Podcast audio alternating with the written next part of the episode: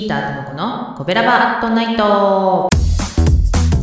コベラバラジオ部は神戸好き、音声配信が好きなコベラバーが集まる大人の部活動。その活動として配信しているのがこのコベラバアットナイト。担当パーソナリティごとに様々な切り口で神戸の魅力を発信していきます。ということで火曜日は私ギーターともこが神戸インク物語から神戸を語るということで今週も始めていきたいと思います。先週ね初回のコベラバアットナイトの私のエセ関西弁についてのツッコミみたいなやつにコメントをしとったら尺が半分なくなって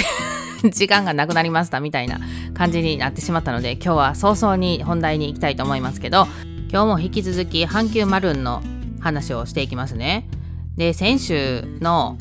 収録にコメントいただいて私は先週肝心なことを喋るの忘れたっていうことに気がついたんですね。それは何かと言いますと、阪急マルーンってどんな色やねんっていうめっちゃ根本的なところで、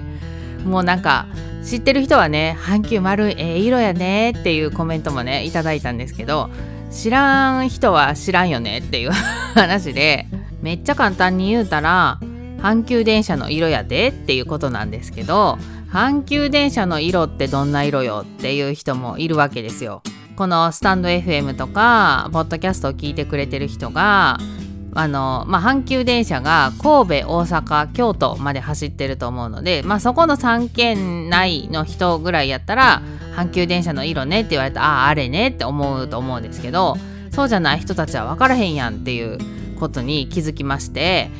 まずはですねマルーンっていう色がウィキペディアによると暗い茶色から紫がかった赤にかけての色、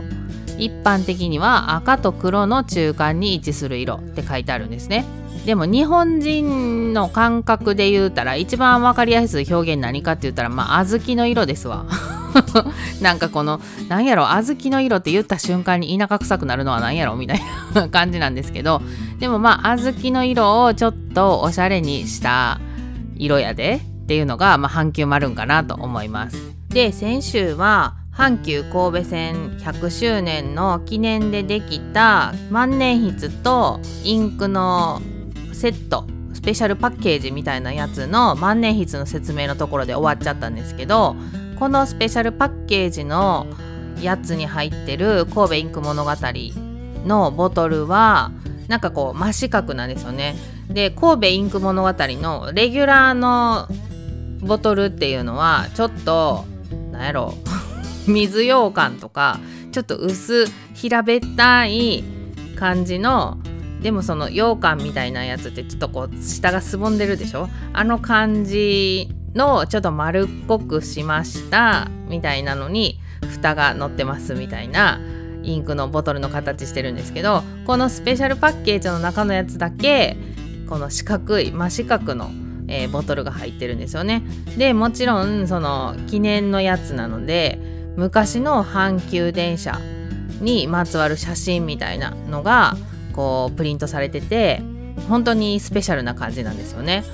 で、限定100セットがねどれくらいで売れたんでしょうね。お値段は48,000円プラス税っていうね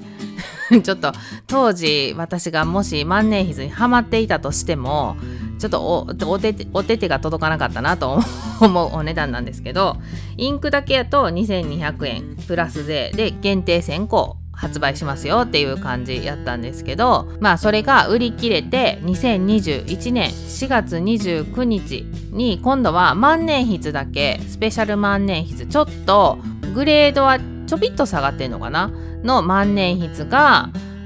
それでもね33,000円インクついてなくて万年筆だけで33,000円のやつが、発売されのインクの方はレギュラーにしますよっていうことで再発売ということになるわけです。で、今日は結構いっぱいいっぱいの枠を使って阪急マルーンについて喋ってきたけれどもまだ喋りたいことがあるんやでということで、来週もまだ阪急マルーンについて喋りたいと思います。明日はお兄さんのグルメ配信やでということでそちらも聞いてね。ではではまた来週。この番組は